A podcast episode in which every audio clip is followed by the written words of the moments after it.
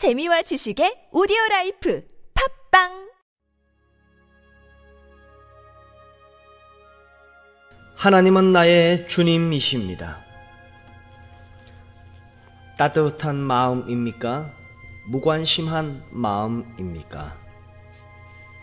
로마서 8장 34절과 27절 말씀.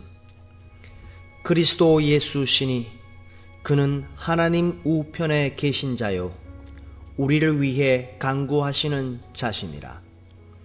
성령이 하나님의 뜻대로 성도를 위해 간구하심이니라. 중보 기도자가 되어야 할 필요에 대해 이보다 더 확실하게 보여주는 구절이 있습니까? 곧 예수님께서 우리를 위해 중보 기도하시고 성령께서 성도를 위해 중보 기도하십니다.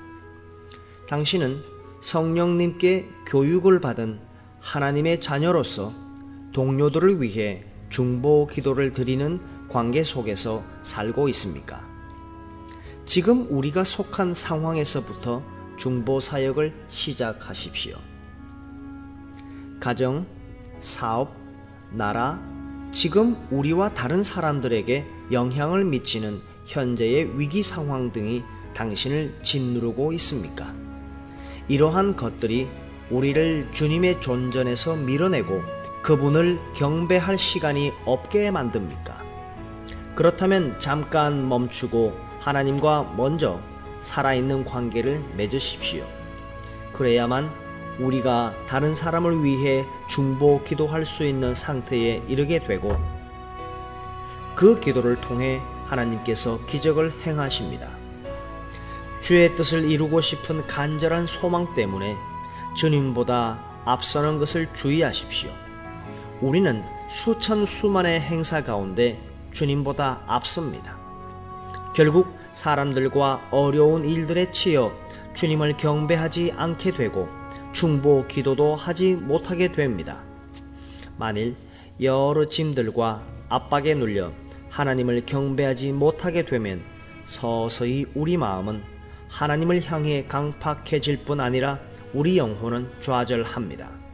하나님께서는 계속 우리를 우리가 마음에 들어 하지 않는 사람들에게로 인도하십니다.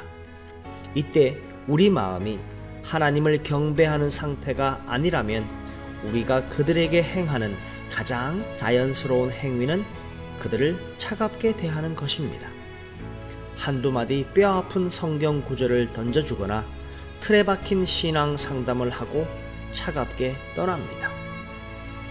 따스함이 없는 그리스도인은 분명 주님께 커다란 아픔일 것입니다. 중보하시는 주님과 성령의 마음에 일치되어 있습니까? 따뜻한 마음입니까? 무관심한 마음입니까?